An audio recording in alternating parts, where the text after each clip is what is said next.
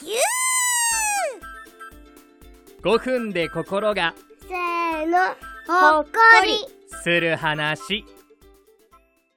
シャープ61あなたに届かない SOS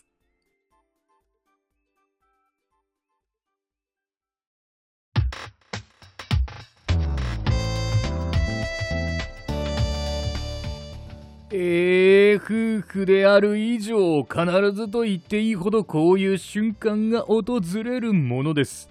それは察してよ。特に言葉に出すわけでもなく行動で示すわけでもなく奥様が何とも言えない絶妙な距離感と表情でそこに立っている時。その瞬間です。さて夫婦が円満であるためにはその瞬間を奥様が発している SOS をどれだけ旦那様が察知し理解しそして望まれている行動をするか。これからお聞きいただく3つの場面それらの場面では奥様は一体何を察してようなのか発している SOS は何なのか。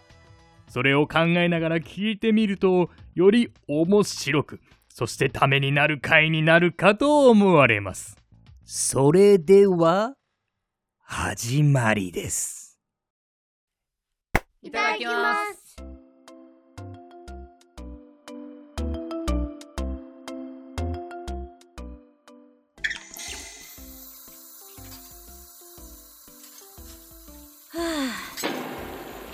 ね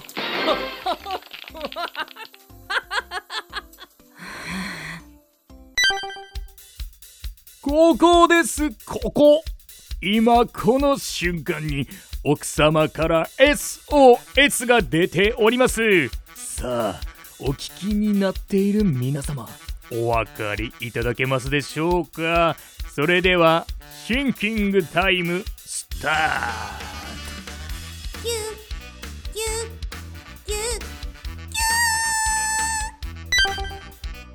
正解はそのお皿下げてよ。そのお皿下げてよ。そのお皿下げてよ。です。あごめん。もう食べ終わったから下げるね。持ってきてくれるのはいいんだけどそのまま俺変わるよ洗うよくらい言ってほしいわ。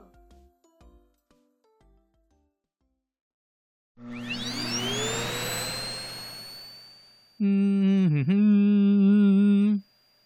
あ呪術廻戦救済中なのか。えもう終わり？読むもの少なくなってきたなジャンプ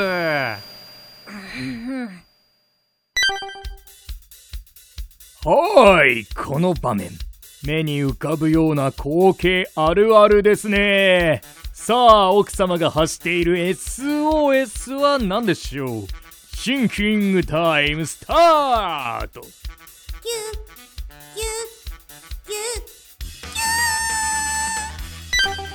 正解は掃除機かけたい。お願いだからそこどいて。掃除機かけたい。お願いだからそこどいて。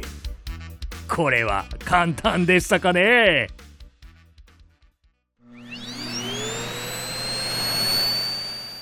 あごめん。どきます。どこに移動しても邪魔なんだから。洗濯物畳むとか他の家事やってよ。